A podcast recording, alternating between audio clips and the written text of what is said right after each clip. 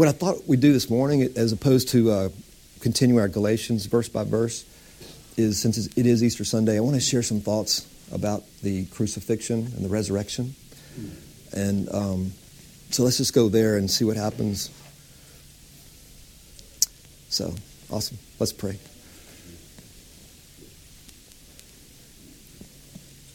Lord, we just thank you so much that a door has been opened that no man can shut, that the kingdom of heaven has come. In our spirit, we are now where you are, and you are where we are. Lord, we thank you for the, for the work that you accomplished by the obedience of one Christ. We are made righteous. Lord, I pray we never get over the fact that we are righteous as a gift.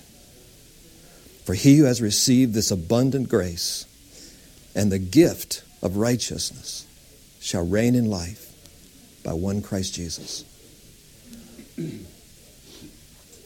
Lord, help us see these things in a greater and greater way. For we look not at that which is seen, but that which is unseen. For that which is unseen is eternal and is the real, that which will last forever. That which is seen as temporary. And though real, only a picture, only a shadow of that which is eternal. Thank you, Father, for showing us the reality of your love toward us. You call us beloved. You call us beloved. You love us with the same love that you loved your son with, which is awesome. so help us now, Lord, see these things as we just enjoy the revelation that has come, as we celebrate this time together. Thank you, Lord, for the, the reality of union. The reality of union.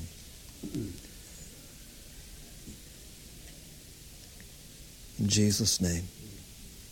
Amen. You know, I was talking to Robert um, yesterday or last night about, I, I, got a thought that I, I knew this, but it really came alive to me just, just yesterday or a couple of days ago. Um, and that's this. Well, let me say that. Let me say this first. Let me back up. I believe that we, um, God wants us to see how everything changed when Jesus came, was crucified, and was raised again. Everything changed. And I mean dramatically changed. But this change, this reality that Christ came and brought to us, is an invisible reality that does manifest in the visible. It's not just all theory and nothing ever happens in the visible. No, it is an, an invisible reality that does manifest in the visible. Everything is different since he has come. Now, after Jesus was crucified and was raised again, Paul continued on as business as usual. I mean, he was persecuting the church, he was studying Torah, he was going to temple, Paul, the apostle, did not see at that time what had changed in the invisible. Until, as we know, on the road to Damascus, the glorified Christ, Jesus himself, manifested himself to Paul and revealed himself to Paul. And we know what happened there. He, his eyes were blinded from the glory of God. For three days he couldn't see until uh, Ananias, the, the, the disciple Ananias, went and laid hands on Paul at the direction of the Lord himself, and something like great scales fell off Paul's eyes, the scripture says. Scales fell off his eyes, and he saw, he understood, at least the beginning of what Christ was about to show him in the desert of Arabia about this, this awesome Messiah, this secret that was hidden in God. That's Paul's words. This secret that was hidden in God and not revealed to the sons of men until Christ came this awesome work of God where He would come to, into our realm and become a man, that the Son Himself would be sent by the Father and that the Word who was with God and was God would become flesh and tabernacle among us, and we could behold his glory full of grace and truth, so that he might die,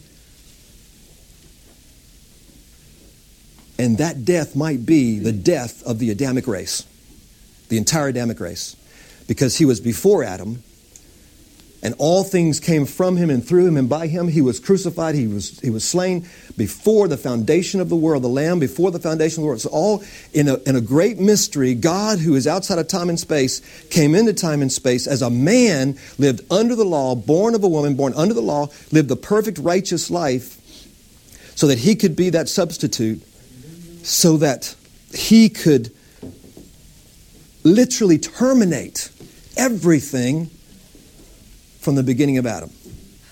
Otherwise, Hebrews says he would have to suffer every single day to cover people's sins if we look at it in a time and space mentality. But the way God looks at things, like last Sunday we talked about circles within circles and, and how God looks at things, in Christ, everything began in him and f- through him. And so he was able to lay down his life in a great mystery and thereby plunge all, even creation, all was plunged and destroyed and redeemed heaven, the angels. Uh, heaven was cleansed. Everything, all this happened through him because he was before Lucifer. So all that happened after the beginning was cleansed.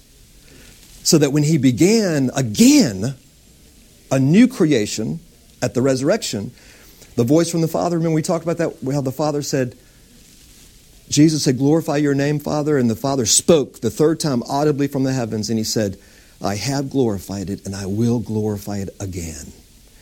I believe the Father is saying there, he's, re- he's referencing the creation. The glor- being able to call something out of nothing is, uh, is the glory of God. There are two things that, that are like referred to as the glory of God in the scripture. It is being able to call into being that which does not exist by your words, and it's able to raise the dead. The two things, the two things Satan cannot do. He cannot call into being, he cannot create by his words. He's an angel, a fallen angel, and he cannot raise the dead. And that's why Jesus said at the Lazarus' tomb, he said, Didn't I say if you would but believe, you would see the glory of God? Lazarus! See? Only God can raise the dead. Only God can call into being that which does not exist. And in both cases, He did this in the resurrection. He not only called into being that which does not exist, but he raised us from the dead. He raised us from the dead. And that's what the Father meant when he said, I have glorified my name and I will glorify it again. Because he said that as Christ was approaching the cross. Okay, so here's Jesus going to the cross. And, and uh, this great secret is about to be revealed now um, to mankind through Christ. We need some more chairs back there. Thanks, bud. Now, to me, this, this is one of the things that really triggered the revelation of the finished work of Christ in my own life. This is one of the things that triggered my understanding. It, it, it's what caused me to search beyond what I just heard in traditional teaching. And that's this there was a secret hidden in God that was not known to by the sons of men, by people, by the human race until Christ came. And so that means the revelation of this secret has got to be something very different from what they did know under Moses. And yet, when I was a young believer searching these things out, I heard message after message after message about law and judgment and obedience. I heard nothing different. I mean, all most of what I heard preached was something that could have been preached in Moses' day. All about the fear of God, all about law, all about commandments, all about judgment, all about. Well, what was the secret? What's the secret? I mean, that's Paul had that. Moses had that. That's the thing that triggered in me a search for what is this mystery of Christ? What is this thing that God did that is so different that those who were preaching righteousness, who were preaching law, who were noble people trying to obey God and follow God, rejected the secret, resisted the secret, and tried to kill the one who brought the revelation. That's how diametrically opposed this revelation is to what was under Moses.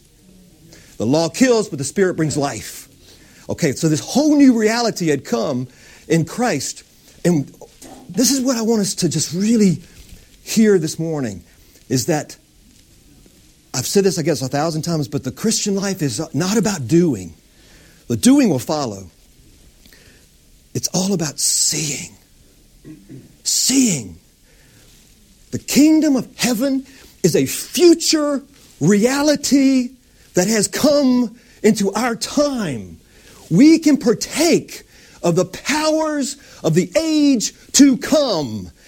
The awesome reality of the good news of the kingdom of heaven is that in the spirit, that which is going to be manifested visibly, that is that which is going to be the only reality where there's no evil, has come into our present age. We can partake of a future reality. You know that, that movie Back to the Future? You know, that, that's what it is. The power of the kingdom has come into our present reality for those who see it and believe it, who can believe.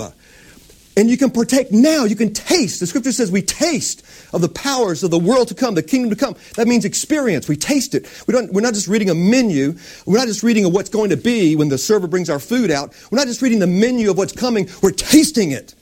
We can taste of the powers of the world to come now within us.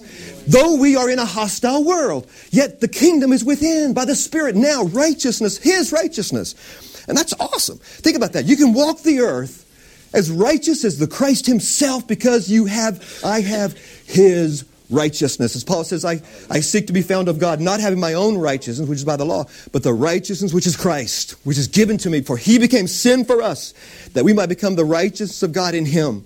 So in this realm that I live now in, been, having been translated into the kingdom of the beloved Son, I have his righteousness. And, and Jesus said, I give you my peace. I leave you my peace. I give you my joy. Righteousness, peace, and joy is the kingdom of heaven within by the Spirit. Now, see? So, so we see this unseen reality. And I guess, and if you think about it, think of the emphasis Paul put on seeing the invisible. He, at one point, did not see the invisible, and then he began to see the invisible, which is a misnomer. Seeing the invisible doesn't make sense. But what he's talking about is revelation, an understanding that comes by the Spirit that we might know the things of God, the things that are freely given to us in Christ. Because only then can we live a life on earth as we were meant to live in the victory, in the power, in the glory of the risen Messiah. Now, not just in the future, but now in the Spirit, understanding that no matter what tribulation comes to us, as Jesus said, in the world you shall certainly have tribulation. In the world you shall certainly have hard times. In the world you shall certainly have people come against you. In the world you shall have people give you a cross of rejection. In the world you shall have all these things that come against you, but you can be of good cheer. I can be of good cheer. For he has overcome the world and brought us with him to sit with him in heavenly places. And so now he is also with me in this union that has come. I am with him and he is with me. This new reality, this kingdom that should bring joy unspeakable and full of glory when we see it.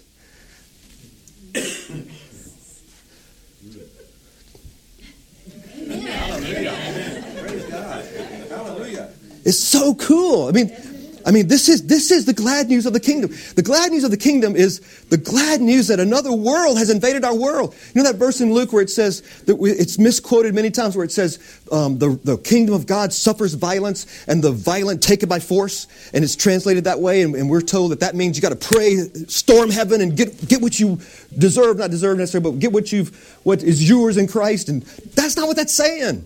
In the actual Greek, it's actually saying this. It doesn't say you, you storm heaven to get, heaven is not holding back. You don't have to storm heaven and convince God to give us anything. He gave. What, what does that verse mean? It means, in the Greek there, it actually means the kingdom of heaven is breaking forth into this world, and the violent are resisting it with force.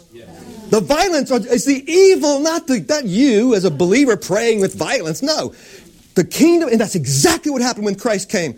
His, the kingdom was breaking forth, forgiveness of sins, healing of the sick, all these things. And the Pharisees stood with their robes and said, Who do you think you are? They resisted the kingdom breaking forth into this world. The violent eventually took his life.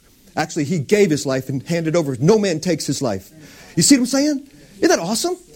So you're a part of this invading force, this invading reality of the glory of God. God's goodness has come. God's goodness. The angels announced his birth. We bring you great tidings of great joy. We shall be to all people. Myriads and myriads of angels opened up to those shepherds. Oh my God, what's coming? What's coming on earth is awesome. It shall be great joy to all people. God is coming, and no man can stop what he's doing. Hallelujah. It's awesome, isn't it? It's so cool. Robert and I were talking last night. Robert heard a, a preacher say something about how when the at Pentecost, when the wind came at Pentecost and the fires, a fire appeared on their heads, which is obviously a picture of the Holy Spirit and so forth, because of the, the, the types in scriptures refer to the Spirit as the wind and the fire and so forth. But Robert said he heard a guy say that along with that, that could it be that the sound of the rushing wind, uh, the sound of this awesome, like a tornado, could it be that, that was a was a an opening of the heavens to release angels into the earth, ministers of the heirs of salvation? Because right after that in the book of Acts, you see angels appearing everywhere. Everywhere, serving the, the heirs of salvation, serving the sons and daughters of God. Angels, what, what, why? Why would that be at this time? Because the scripture says, and this is what I want to, this is what I, was, I, want, the, I want you to see this invisible reality. The scripture says, and, and this is what really hit me. This is how I started. This, uh, going back to what I first said, I got this, this revelation of something that I, I knew, but I didn't really see. Do you realize, saints, that until Christ was raised from the dead and ascended, do you realize that no human being was in heaven?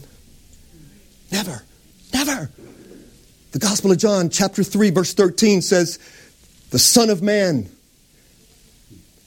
Well, he said it this way. He was speaking to Nicodemus. He said, No man, no man has ever ascended into heaven except the Son of Man who has descended and who is in heaven now. That is awesome. We assume that Elijah, taken up in the fire, was brought to heaven. No, Elijah was brought to Abraham's bosom in Sheol. We assume that Enoch, who was and was not, was brought to heaven. No, he, the Christ, had to be the first man glorified and to enter heaven. He must have the preeminence in all things. He had to descend to Sheol and release Enoch and release Moses and release Elijah. See? Isn't this awesome? Now look at the heart of the Father. The heart of the Father is, I want to bring many sons into glory. And yet, from the beginning of time until the resurrection of the Christ, his sons were in a place outside of heaven, yet being cared by him in Abraham's bosom. Okay, let, let me go back. It is cool. Ima- imagine this. Imagine, all right, let's imagine this. Before Christ, anybody who died descended, nobody ascended. Nobody could ascend, as Jesus said. Everybody descended to a place in the Hebrew called Sheol, in the Greek called Hades. Same place. Not hell. This is not hell. This is not the judgment of the lake of fire. This is not hell. This is a nether world where departed spirits went. And in this place, in the Hebrew called Sheol and in the Greek called Hades, there was a great gulf, Jesus said, that separated two groups. One group was called the, the group of Abraham's bosom. The other group was the, those who were outside of that place. The reason why it's called Abraham's bosom is because Abraham is considered the father of faith. And the, the one thing God looks for in the heart is faith. Since the beginning of time, no one will ever enter heaven by their good works. Never. It's always a matter of faith. God, the book of Acts says, Peter, in talking to the Gentile, I mean, to the, to the, uh, his Jewish brothers in Acts, when they had that Jerusalem meeting, Acts 15, he says, God who can see the heart, God who knows the heart, saw faith in the hearts of those in Cornelius' house and gave them the Spirit like us before they even said a word, before they even said, I believe. God who knows the heart saw faith. So that's Acts. So God who knows the heart, who is much wiser than all of us, obviously, can look at a, uh, someone in, in, in Africa or, or, or someone in, in, Adam's descent who looks at the stars and the moon and looks in their heart and looks, do they believe beyond what they see?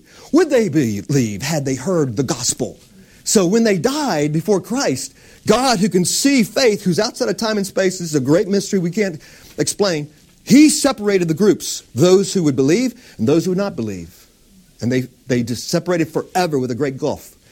That's why Jesus on the cross told the thief, I descend today into paradise. The thief said, Oh, let me, real quick, real quick on this, this point. I want you to really hear this point real quick on the thieves. The two robbers or two thieves on the cross. The scripture, the gospel makes it very clear there were two men crucified on either side of him, Jesus in between. One believed, one did not. What is the Father painting a picture of? The Father is painting a picture of this. The verses say in the gospel, this is what triggered in my mind when I started reading the verses. The verses said they were crucified with him. They were crucified with him. The two thieves were crucified with him. Where have we heard that verse, that verse before? Galatians 2.20. For I have been crucified with him. I have been crucified with him. What is the Father saying? What is what's the picture he's painting? Contrary to Calvinistic thinking and Reformed theology, contrary to that teaching, there is no limited atonement. The Father is painting a picture of the Son dying not for just those who believe, but for those who reject Him also. Amen. It is for all mankind. He tasted death for all mankind. As John 1 John 2 2 says, He died not for our sins only, but for the sins of the whole world. And so here's two thieves. One says, Save us! Didn't believe. The other one says, how can you say that to him? Why do you say these things? We receive our, our, condemnation, our condemnation justly. He has done nothing wrong. And then he turns to Jesus and simply says, Lord, remember me when you come into your kingdom. He believed in the resurrection by saying that. He believed in who he was by saying that. He admitted he needed, he, he deserved judgment by saying that. That's it. He couldn't do one good deed. He was nailed to a cross. He simply said, Lord, remember me. And Jesus pushed up to breathe and speak and turned to him and said, Truly, truly, I say to you, this day you shall be with me in paradise. This day. Okay, so then here's the thief and the Christ and the other thief descending at death. Two legs, bro- the broken of the legs of the two thieves, but not the Christ, for he had already given up his life. He already gave his life, fulfilling the scripture that not a bone of his will be broken. And they descended into Sheol. And what happened was the thief who believed descended with Christ into Abraham's bosom, into this place called paradise. The scripture says in the parable that Jesus spoke, which is not really a parable, he said that Lazarus, the, the man with sores and all, was found in Abraham's bosom where he was comforted. That's a place of comfort, whereas the other place was not comforted. And the reason why, saints, is because the body, when the body is separated from your spirit, from your inner man, your invisible being, if you don't have the life of God in you, now the world, you think that you know, alcohol or money or sex or whatever this world stimulates you with, that is satisfying. That's life. But the truth is, when, you, when you're separated from your body, if you don't have the life of Christ in you, you suddenly become very thirsty because all this stuff out here, even water itself on this planet, is a picture of the living water, the true water, which is only in Christ. So what happened was that person who did not have Christ, he was separated from his body and realized, oh God, I thirst. I realized now I didn't have life. I need life. The, the thief, who also did not have the Spirit of Christ in him yet, descended and he was separated from his body, but God provided for his people, comforting them, a holding place, like Robert says, a holding place, so that they could be comforted until the sacrifice was made on the earth, so that he could take captivity captive and get them out of there. So it was a paradise. Abraham wasn't suffering there, they, even though, because God supernaturally provided life for them and prepared and, and took care of them until they could, be, they could be brought into the heavens. And so then what happened when Jesus descended, the scripture says, Peter says, he proclaimed or preached the good news to the prisoners who had been there even from the Noah's flood. First Peter chapter 3. Even those who were in there from Noah's flood, the prisoners, the spirits held in prison. Now, look at this the enemy thought he had the authority to hold these spirits, these human beings. He thought he had the gates, the keys to Hades because he had never seen a man, never seen a man leave Hades to go to heaven. Never. Never. And the secret that was hidden in God, the scripture says, had the rulers of this age understood the hidden mystery, they would not have crucified the Lord of glory because they messed up royally. See? So they thought, they thought they had him. And so when that, when the Christ descended at, at, his death, and Lucifer had never seen a man enter heaven, never, never, with all of God's big talk, yeah, not a single one is in heaven.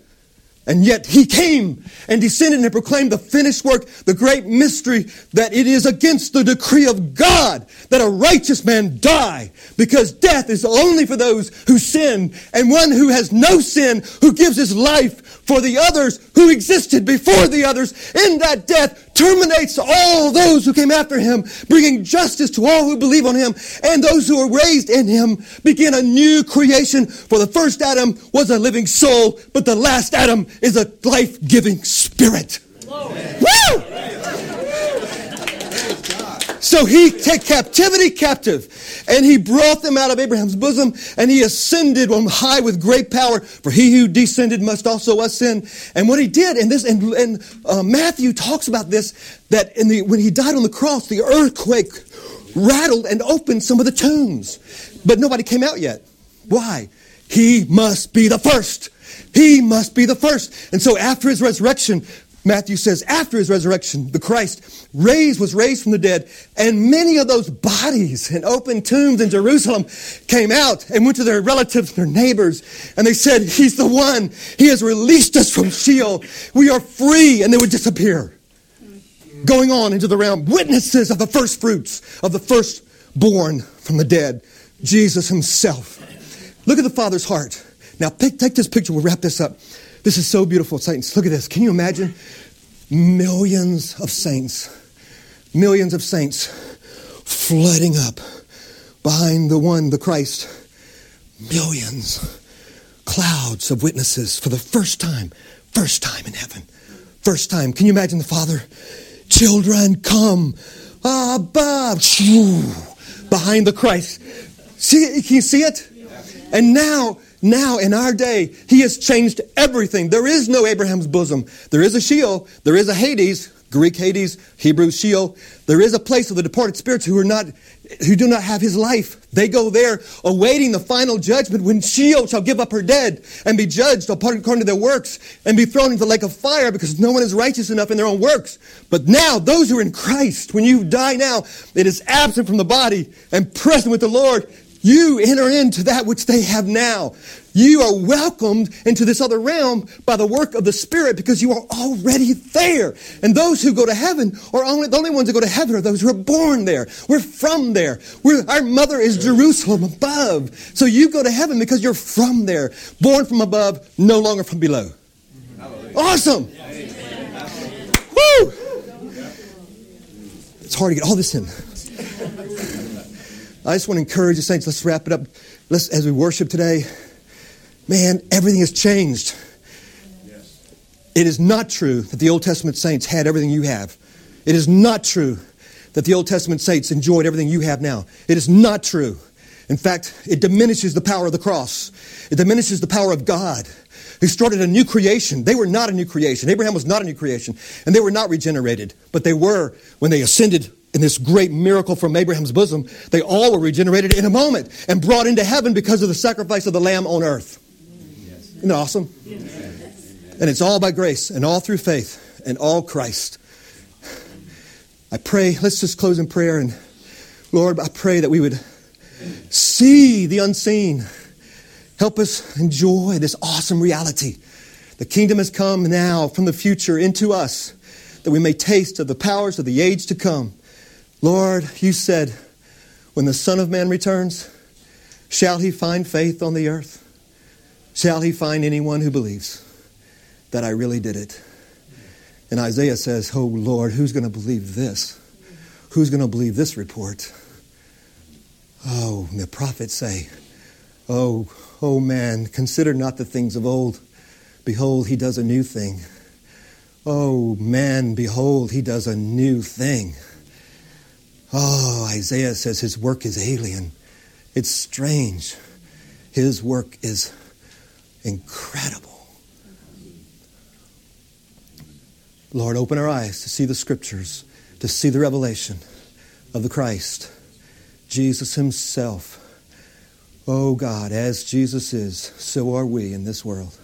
For Christ has been made unto me wisdom, sanctification, righteousness, redemption. You raised us from the dead, but kept us in these bodies, awaiting immortality to be clothed with immortality. Oh God, thank you for this great mystery of spiritual circumcision, where you have cut us away from the body of the flesh. Your children are no longer in the flesh, but in the Spirit, because we are in Christ. Thank you, God, for the Spirit of God.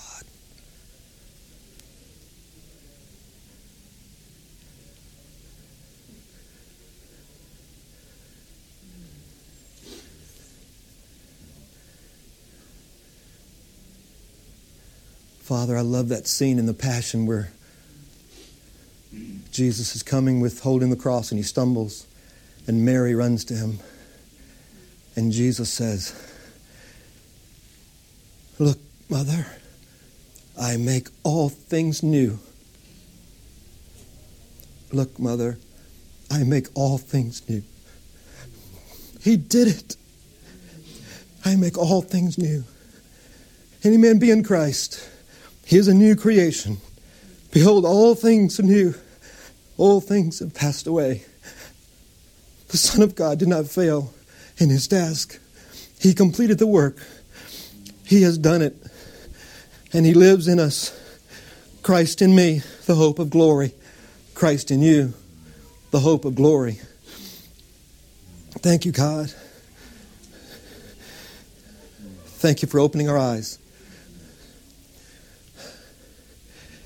In Jesus' name, thank you, Lord.